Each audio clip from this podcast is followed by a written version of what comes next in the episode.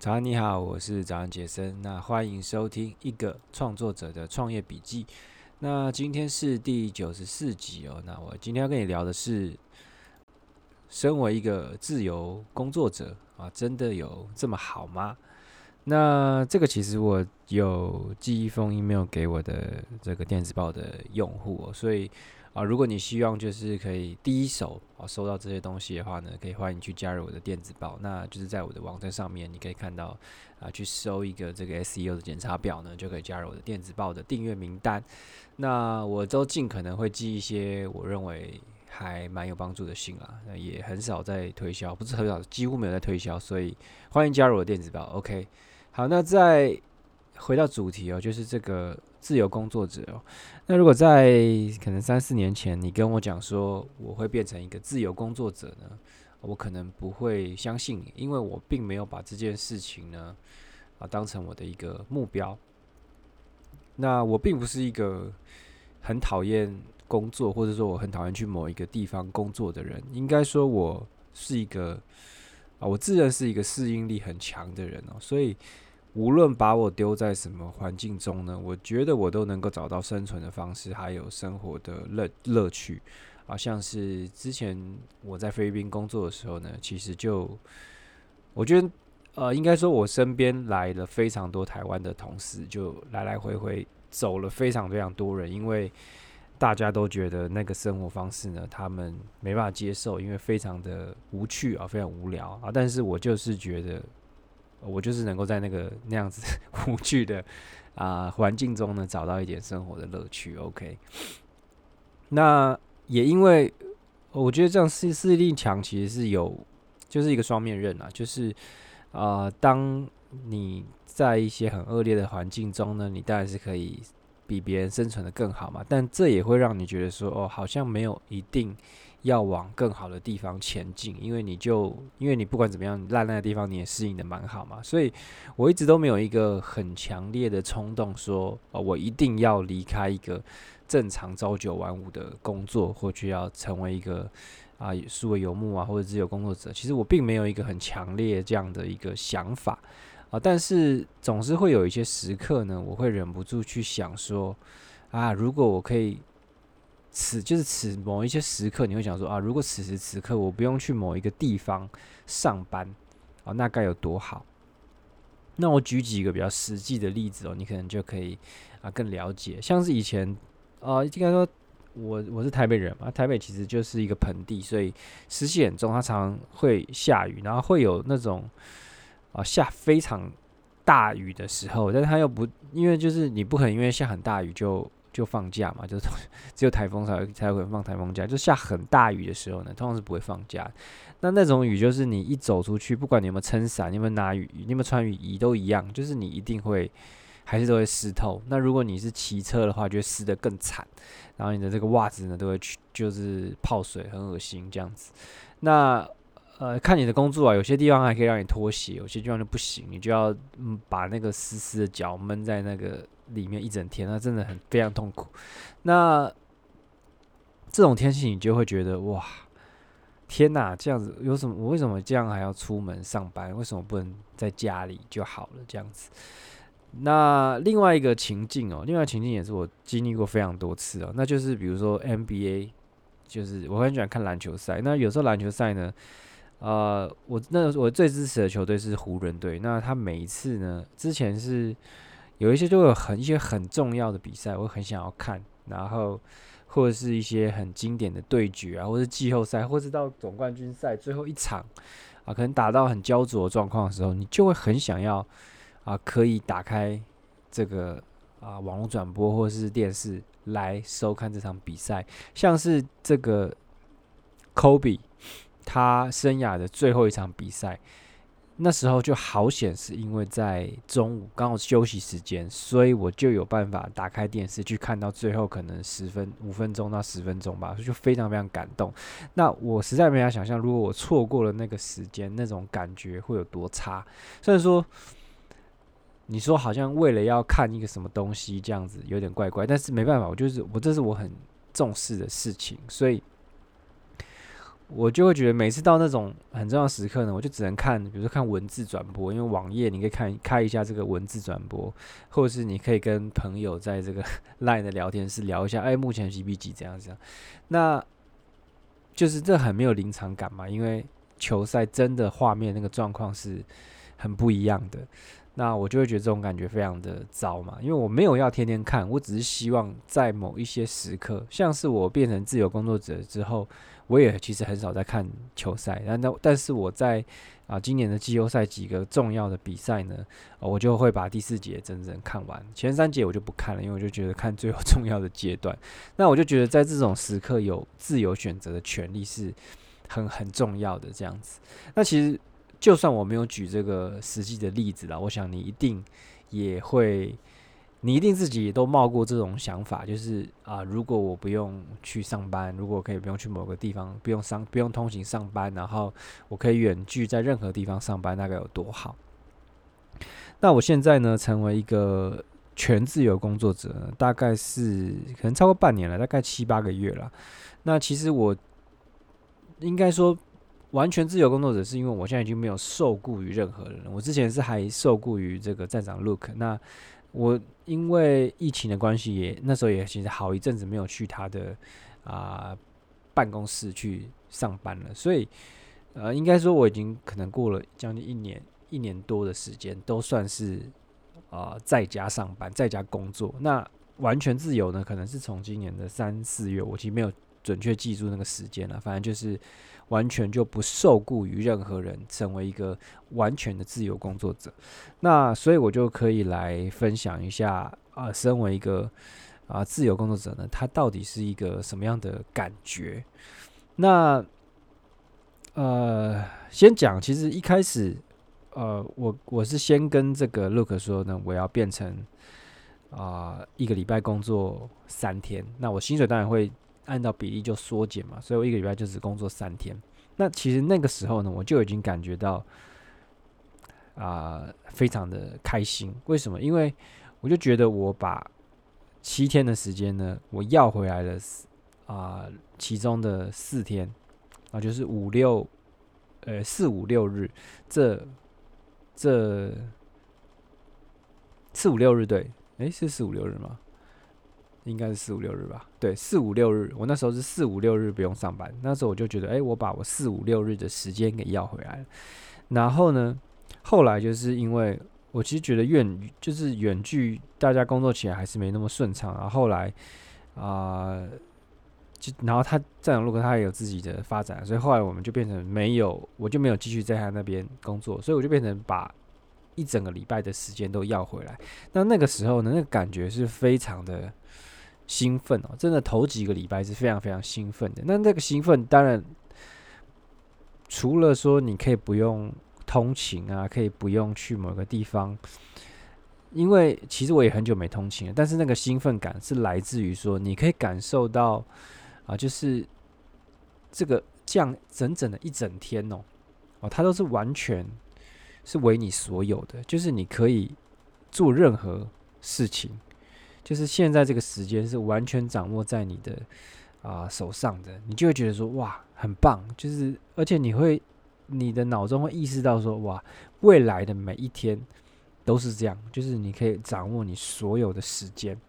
你不用把你的时间卖给任何一个雇主或者怎么样，那感觉真的非常棒。但是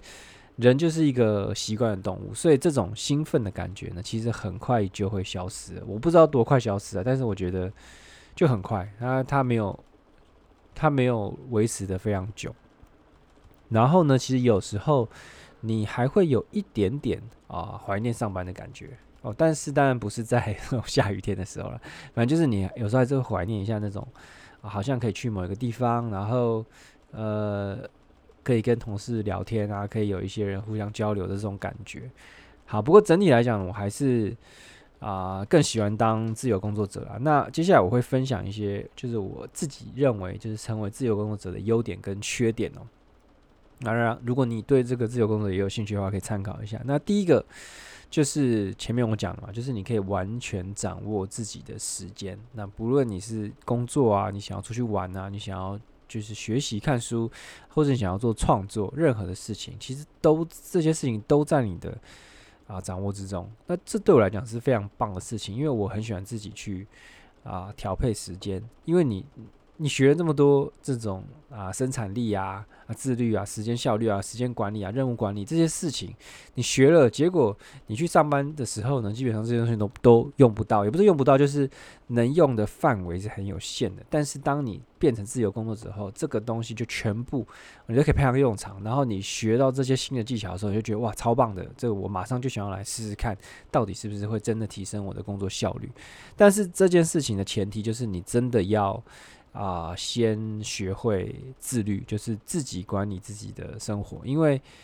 应该说，如果你在可能4、5年前，你如果要我完全掌握自己的时间，我会觉得有点恐怖，因为我就会觉得我可能没有那么相信自己的这个自我控制力因为那时候我就觉得我有时候会可能一个软烂不知道大家有没有，应该大家都会经历过那种状况了，就是一个好像一个软烂，然后就可能就软烂个1-2个月，就觉得那1-2个月可能你都没做什么事情，没做什么你觉得让自己在前进的事情但是如果你那时候如果是一个上班族，其实即便是经过那个软烂也无所谓因为你就是还是有固定的薪水可以拿。但是你身为一个自由工作者，你就不能接受自己有这种软烂的时刻所以我就觉得这就是必须要一定要有自律啦。那其实现在我对我自己是挺有自信的，应该就是说我认为任何我想要完成的任务，但不能说都不会拖延或怎么样，但是我觉得我80%可能80-90%我都能够实际的去执行这样子。那另外一个可以掌握自己时间的好处呢，就是你可以去逃避人群像是我现在就很常会平日出去住饭店或者去平日去吃一些餐厅等等的，因为就是平日他们没有客人嘛，所以价格会比较便宜，然后都会有一些优惠什么的。然后你住饭店的话，你有时候有一些饭店你假日都很难订，但是平日就很好订所以这是个很棒的优点。然后因为我本来就是一个很讨厌人挤人或者排队的人所以这个优点在我身上我觉得是超棒的。好，那再来第二个优点呢，是自由时间增加你可能会想说奇怪，自由工作者不就一直都很自由？那其实没有，因为你的时间还是会被工作吃掉很多，那这是没有办法避免的，除非你就是接到 很佛的案组，然后就不管你或者怎么样，不然你的很多时间呢，就还是会花在做每一个 case 的上面。但是呢，这个自由时间呢，跟上班族比起来，我觉得还是多非常非常多，因为你会少了第一个是上班族的通勤时间嘛。然后再来你会少了这种无意义的会议真的在上班族的时候真的很常有无意会，像我在菲律宾真的很常会开那种就是我很想要翻白眼的会议，就是我觉得你开完之后呢，好像什么事都没有改变，然后也没有推进任何事情，我就会觉得我在浪费我自己的时间。然后还有打混摸鱼的时间，因为上班族其实我觉得可能20-30%的时间呢，你是在打混摸鱼你可以摸着自己的良心问是不是这样子，就是其实都一定会这样的，因为你不可能8小时都在工作嘛，就是这个人的专注力本来就不可能那么长，所以一定都会有打混摸鱼看一下 Facebook 滑一下干嘛这样子。 OK， 那我觉得把这些时间删掉之后呢，其实会多出很多自由时间嘛。那这个自由时间呢，我觉得是非常重要的，因为我们人其实最主要就分成3大块嘛，一个就是睡觉，然后再来就是工作，再来就是你的自由时间。那当你把工作这个时间也不是缩短，就是你的工作时间是可以自己拿捏的时候，其实你自由时间就会变多。那你自由时间变多的时候，你就可以拿来做很多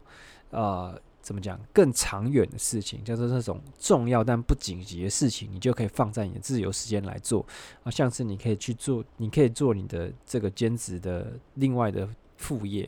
然后像我这样去有点像打造个人品牌，然后这个个人品牌呢，它又会让我的接案的过程变得更顺利，或是我未来想要做任何的形式的创业，我也觉得都会让我变得更顺畅，因为这其实就算一种内容创业的一种方式嘛。 OK， 那上班族他当然也可以运用下班时间来做这些事情，但是我觉得这个难度会高非常多，因为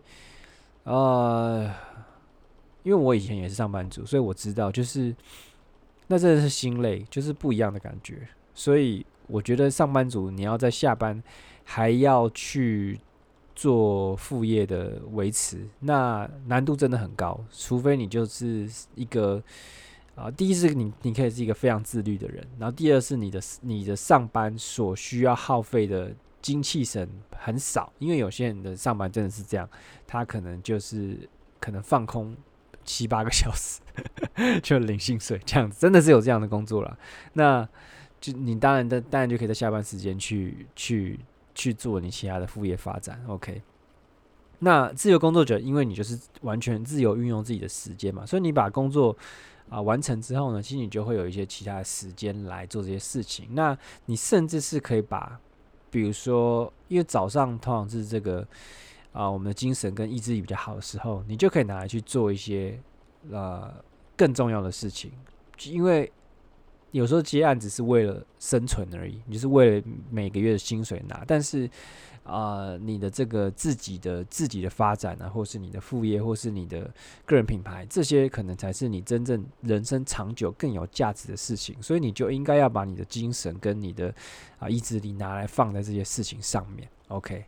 好，那再来第3个优点呢，是这个收入高低跟你的努力完全成正比哦。那我没有说自由工作者就一定会赚的比较多会比较少，但是你的收入高低绝对会跟你的努力呈现正相关，我觉得这点非常的重要。因为如果你当过上班族就知道，就是有时候你努力跟不努力呢，你获得的结果是一样的哦，甚至有时候是呈现这个负相关的，就是你有时候越努力呢反而成效越不好，因为就是因为职场的这个结构就是有时候就很怪嘛，有时候你这个太突出搞不好主管就不喜欢你怎么样，想要抢我的功劳是不是，或是你想法太多结果老板就觉得你这个好像是一个麻烦人物这样子。但是我就觉得这样子很糟糕嘛，就是你会让一个人他从本来想要努力的状态变成不想努力，或是变成假装努力就好，然后或是玩一些职场的这种勾心斗角或是干嘛的一些厚黑学等等的游戏，我都觉得这些东西就是这个浪费大家时间。 OK， 但自由工作者呢，我觉得就不会有这种状况，因为你只要努力把案子做好，或是你努力把你的这个人品牌经营好，那通常啦就是你的收入就是会增加。那你其实自由工作者其实就已经很像是一间这个公司的负责人，就是你到底有没有开公司而已这样子。所以你如果想要多一点收入，你当然就是去接多一点的案子，去接多一点的业务，或是你就让自己的这个品牌效益更高嘛，让你自己的服务可以收更高的费用嘛，这样子这些都是你可以去努力的方向。那当你努力是可以实际换为真正价值的时候呢，其实你不用别人提醒，你不用一直去看这个这个 motivation 那个什么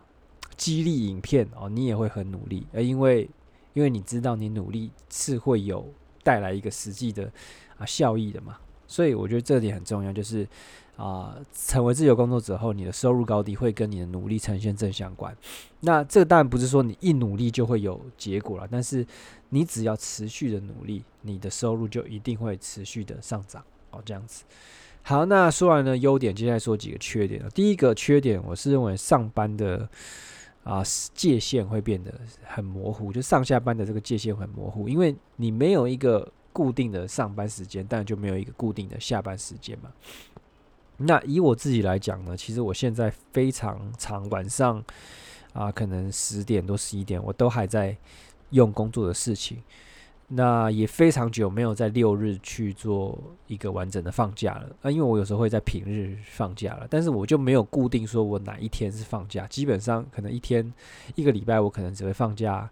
半天吧，这样子。那就是这样，就是因为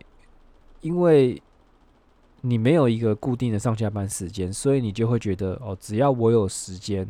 啊，我就可以来做工作的事情。那特别是因为现在我的女儿又还很小，所以我的可工作时间其实是有被压缩到蛮多的，所以我就会一有时间工作我就会赶快工作，要不然会真的会来不及。那再来第二个在家工作或是自由工作者的问题，就是你的家人会不那么尊重你的上班时间。为什么？因为你就都在家嘛。那你在家的时候，家人就会觉得你没有一定要一直工作吧，啊，对不对？那你是不是可以来帮忙照顾女儿啊，或是啊，是不是我们可以带我们去哪里玩一下，或是可以去哪里逛街买一下东西等等的这样子。